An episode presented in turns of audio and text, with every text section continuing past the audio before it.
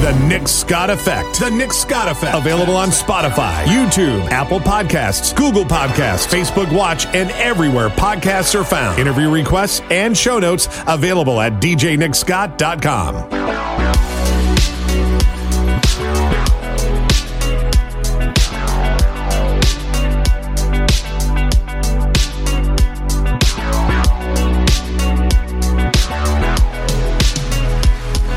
Hey, what's going on? And welcome to another episode of the podcast. Thanks for checking it out. And this episode is very special to me. I'm going to show you the entire video, the entire speech that I gave last night at Bible Center HSM. They were uh, pretty cool to uh, record it. They recorded the whole thing. They had me all mic'd up and, and recorded it with one of their uh, pro cameras. It was pretty sweet, man. Pretty nice of them to do. So I'm very excited that they gave me that video and I get to share that speech with you. And we're going to do that here in just a moment. First, I want to thank the sponsor of this podcast, the great folks at Mountain State Oral and Facial Surgery and the Facial Center. Um, I'm going to tell you a little bit about the Facial Center and then a tattoo removal I'm going to have done. Here's a little bit about the Facial Center. They are a full service medical spa to meet your aesthetic needs. They offer skincare products, facials, injectables, laser treatments, PDO thread lifts, weight loss, and facial cosmetic surgeries, and a whole lot more. If you want the whole menu, of the great services at the Facial Center, simply head over to their website, thefacialcenter.com. There's also ways to contact them uh, through email, through social media, through a phone number if you want to make an appointment, or if you have more questions about their services. Again, that's thefacialcenter.com. And also shout out to my friends at Mountain State Oral and Facial Surgery. You can check them out as well at mtstateoms.com. Woo! All right. So this speech, I, I, got to be honest with you real quick before we start it. Uh, I was terrified. As I mentioned in an update I did earlier this week, public speaking is nothing new for me. Uh, I've been able to do it for 20 years, uh, sometimes thousands, sometimes 10 people. But those speaking opportunities have always been in the realm of music or entertainment or DJing or broadcasting or something along those lines. So I was comfortable in that realm, in that world. Last night, I spoke about my life coming up as a child and as a teen and what I feel is very hard religion um, and the decisions I made afterwards. Um, so, a lot of vulnerability there. With vulnerability comes fear. I was a little scared. I was a lot scared, if we're being fair. Um, but they were great to calm me down and uh, just let me give this speech for about 15, 20 minutes. So without further ado, I hope you enjoy it. I hope uh, it, it touches you uh, maybe in some way and um, you enjoy it. So here it is. Would you help me welcome DJ? He's a professional DJ, a stud, and a star. Nick Scott. Let's hear from Nick Scott. I couldn't say that. I, uh, the, uh, the check's in the mail for that. I, I appreciate that. What's going on, guys? How are we? I see it's uh, Spirit jersey. Do I have any Marshall fans in that? Like one. Okay, I like that. All right, all right, all right. We'll, we'll, we'll talk about the elephant in the room. Where's the Mountaineer fans? WVU. That's what I'm talking about. Bandy. I see some, and this gives me faith for our youth. I see an Allen Iverson jersey. That's what's up.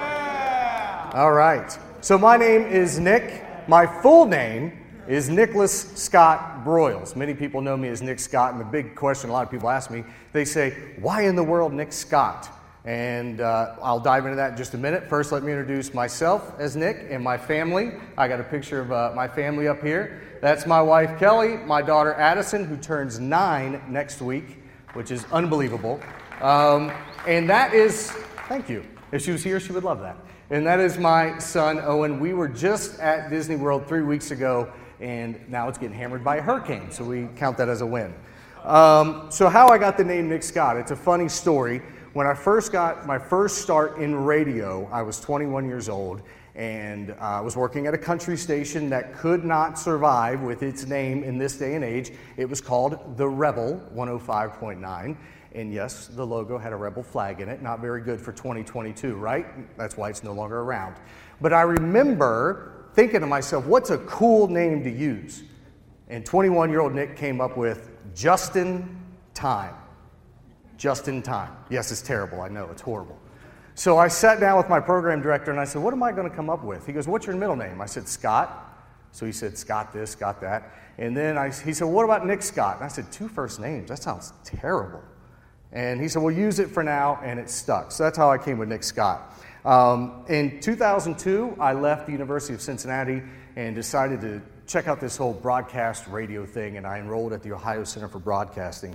Uh, I landed, so while I was at OCB, at the Ohio Center for Broadcasting, I thought it would be pretty beneficial to my radio career if I learned to DJ. I thought if I could play music in front of real people, that I could do it on air, right?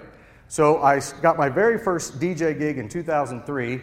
That's the oldest picture I could find of me. That's about then, uh, doing a wedding. Yeah, man, it's ancient.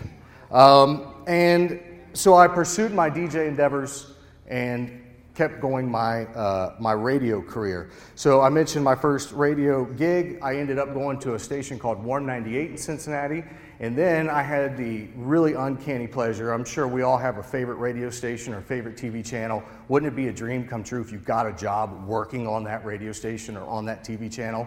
I was so blessed to have that opportunity. I got to work at a radio station called Q102 in Cincinnati, and that was me on the air interviewing a listener who won. That's about 2006.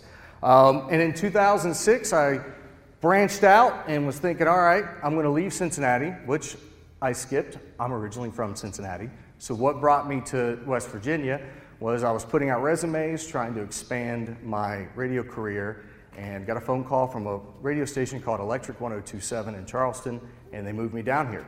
I was there at that station, there I am, uh, for about 12 and a half years. Love those guys, still some of my closest friends. Um, but as life happens, I decided to move on to other things and got into what I'm sure a lot of you consume. I got into the podcasting world, and that's what I do these days. I'm lucky enough to be one of the uh, leading contributors on Club Killers Radio. Analytically, it's the number one DJ podcast in the United States. And then from that, I went into my own podcast, The Nick Scott Effect, which I've had Pastor John King on. Uh, and if you want to check that out, it's on Spotify. John and I had a great conversation. So, through my career, I've been able to do some really cool gigs, really cool DJ gigs, uh, play some big crowds. Uh, I had a few pictures I was going to show. There's one. That was down at Magic Island. That was a lot of fun. This one right here is one of my favorites. That was in the Bible Center Auditorium in 2018 for the Special Needs Prom. That was my very first experience with Bible Center, very first time. I'd never been in the place, never met a soul, and they hired me to do that gig. And honestly, uh, if it wasn't for that picture, if it wasn't for that night and that exposure to Bible Center, I don't know if I'd be standing here today. So that's a pretty important picture to me. Um, yeah, pretty cool. And I've been able to do some other cool stuff with uh, some artists, some bands, national acts. But one of the coolest things I've been able to do recently, and I didn't see coming, is I do play a little bit of guitar.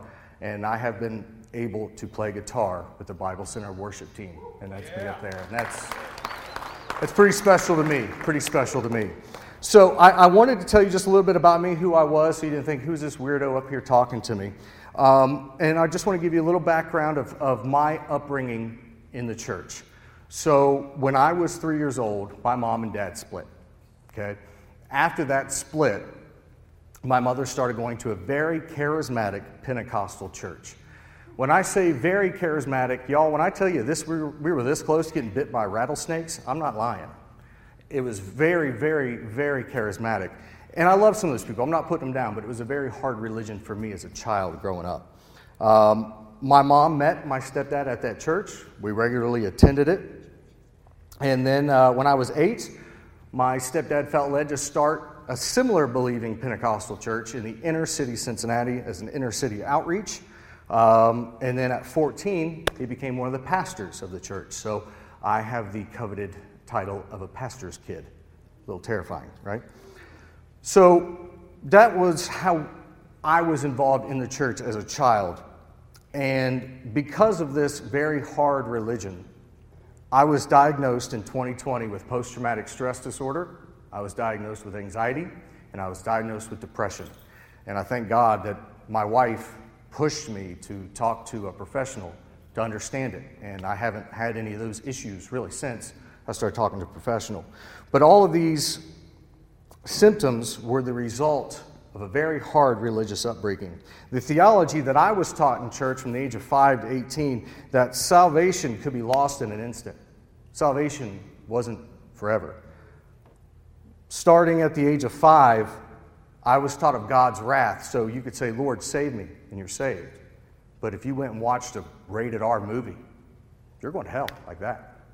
That's a very, very hard, especially as a child, as a teen like you guys are. That's a lot of stress. That's a lot of anxiety. I was constantly taught of God's love, but equally God's wrath and how instantly your salvation could be lost. And you could experience hardships in life because you were outside of God's grace. And as a teen and as a preteen, I was consistently told that I was going to bust hell wide open. That's a real saying that was said to me almost weekly when I was 14, 15, 16, 17, 18 years old, like many of you. Week in, week out, I was told, You're going to bust hell wide open. And that mentally messed with me as a, as a child. No matter how hard I tried, no matter what I did, I was always told that I was out of favor with God and I was a disappointment. So at age of 12, I started to have a lot of insecurity, self-doubt, low self-esteem, right? I mean, if you're told you're messing up all the time, it's hard, hard to be proud of yourself and feel like you're worth something. By age of 14, I started to become very rebellious. A lot of resentment, a lot of hurt. That's a big word there. A lot of hurt started to set in. By age 16, like many of you are probably here, by 16, I was full of resentment, full of bitterness, full of hatred to my church and religion. By 17 years old, I remember walking into our kitchen, taking a calendar off the wall. We went to church on Wednesday night, and we went to church on Sunday morning and Sunday night. I counted every single church service I had left to attend until I could move out when I was 18. That's how resentful and bitter I'd become with church and with God. At 18, I did exactly that. I moved out. I spent my senior year of high school living with friends, and I swore I would never again step foot in a church. And y'all, for 22 years, I kept good on that promise. In 22 years, I stepped foot in church six times two of which was for my wedding. Now, I mentioned this to a friend. He's like, Nick, you might want to explain what those two times were. You didn't get married twice. So, once was for my rehearsal, the other was for my uh, wedding. The other four times was to make my new in laws not think I was a crazy person. So, I went to church with them. Uh, but that was it. I didn't want to go to church. So, why am I talking to you today? When I was your age, I had these feelings of bitterness, resentment, and anger and they snowballed so much throughout my teen years that I thought God had turned his back on me, so I turned my back on God.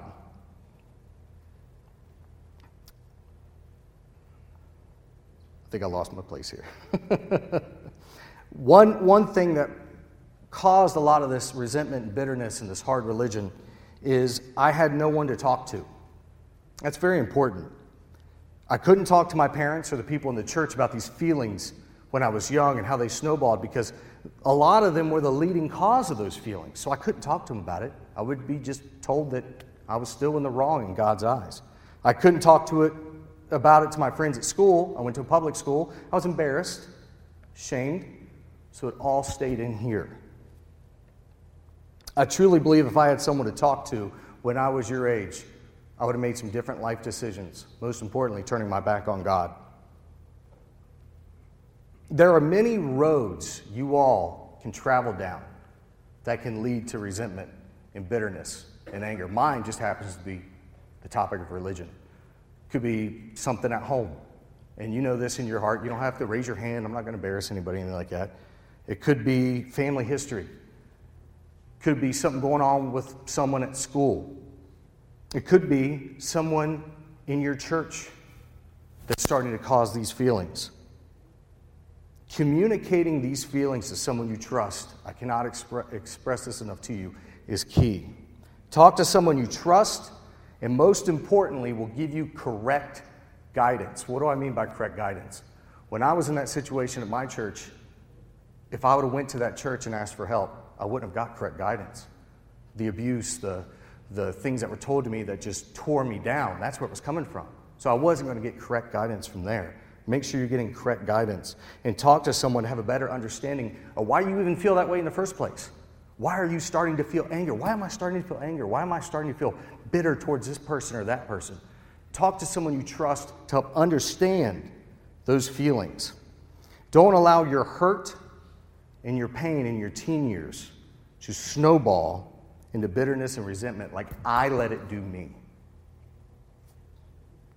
Most importantly, talk to God, seek His wisdom. Because right now, standing in front of you, I can tell you I absolutely did not do that. I turned my back on Him. Remember that God is love. See, I was taught God loves you if it was subject to change by your actions. That's not true. God loves you no matter what. And it took me till I was 40 years old to realize that. Don't wait till you're 40 to realize that. God loves you just the way you're sitting here right now, period. I want to point you toward your small group leaders. If you're feeling any of these feelings of resentment, bitterness, anger, grab one of them. That's what they're here for. They're here to talk to you, they're here to help you. You don't have to do it tonight, you don't have to do it tomorrow, you don't have to do it this weekend. But if you see them at some point, pull them aside. Say, hey, man, I'm struggling with this. I'm starting to feel anger. I'm starting to feel sadness. I'm starting to feel bitterness about this situation. I need your help. That's what they are here for. Take advantage of your small group leaders. In the Bible, there was always a solution. The Lord always offered a solution. No matter the trials or the tribulations that were listed in the Bible, there was always a solution, there was always an out, there was always a fix and that was Jesus Christ. So if you don't know him today, I would encourage you to pull someone aside and they'll pray with you. Heck, I'll pray with you. But there's always a solution, no matter what, and that's Jesus Christ. God has never and will never turn his back on you. Please let my story as a teen be a cautionary tale so you don't turn your back on God for 22 years. Thank you.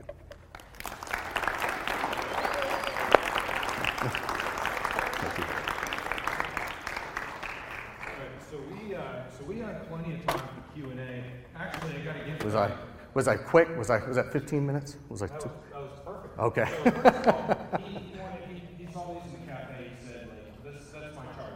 If I'm going to speak tonight, I'm gonna get one of these. Heck yeah, man. There you go. Look at that. That is awesome. I'm going to wear the snot out of this. That's great. That's what we want. We want to see you at your gigs and all that, you know. Awesome. So, all right, so who has, uh, who has a question for Nick? And don't be shy. I don't bite, I promise. And uh, just raise your hand and I'll come to you and bring the mic to you unless you're super confident to hear you. And I know in a setting like this, you hear someone like me or Bandy up here going, There's no stupid questions. Well, there's really not. Anything you want to sh- So- shout it out. What made you like start coming to Bible Center? That's a great question. You know what? I prayed today. This is great. I prayed today someone would ask that. I did. And you, that was a first question. So I just want to point that out. So I have a four year old, and I have a soon to be nine year old, as you saw on the screens. And over the last maybe six months, I had this nagging in my head. And it was the Lord talking to me. I, didn't realize it then. But I had this nagging of your son, who's four, doesn't know who Jesus, doesn't know the story of Jesus, doesn't know about Noah and the ark, doesn't know about Moses, doesn't know any of the things that we learn in children's church or, or Bible school or anything like that. He doesn't know any of it. And I felt terrible about that. I felt like I was failing as a father. My eight, soon to be nine year old, yeah, she'd been to church with some friends. Yes, she'd been to church with grandma and grandpa and a few other things, but not a lot. She kind of knew who Jesus was. And I just felt like I was uh, failing as a father. And I remember I had a gig on a Saturday night before Easter. Uh, it was a wedding or something. Got home really late. I'm talking like 2 in the morning, driving up the turnpike at 1 a.m. And I got up at like 8, and I thought, hey, it's Easter Sunday. Let's stream a church service for all of us to watch. And my grandfather helped build a church in Milford, Ohio, a Methodist church, still there. So that was the first thing I thought about. We'll pull up United Methodist in Milford, Ohio, and watch it. And it's funny I tell this story. We've all had plans, right? When you make plans, you know you're supposed to be somewhere at this time, at that time. Like, oh man, I got to be at Bandy's house tomorrow at 8:30, and you, you make a mental note of that. And then that day comes, you're like, oh yeah, today I got to go to Bandy's house at 8:30. You made plans.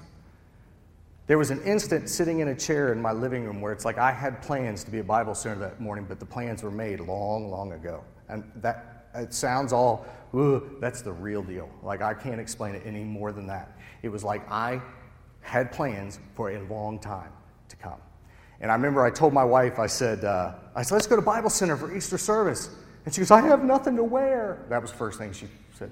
But uh, she got she got dolled up and beautiful as like she, as she always does. We got the kids ready and off to Bible Center we went. And I remember standing there uh, during the worship, absolutely a blown away by the worship team and the production team. They do an incredible job. So as a nerd, I was like, wow, this is incredible. But the Lord started to speak to me, and at one point in that service, I felt the Lord say, It's been long enough. You've had your fun. Let's get to work. And that's something I've reoccurred, reoccurringly tell myself is let's get to work. So uh, that's the long story. The short answer is my kids and just trying to be a better father led me back to the Lord. Yeah. Well, hey, I want to, before the band takes over, I want to thank you guys because listen, I've public spoke in front of crowds, thousands of people for the last 20 years. Talking on this subject of my life and faith, I was terrified coming up here. So thank you for being a good audience and hearing me out. I hope it made sense, and I really appreciate it. So.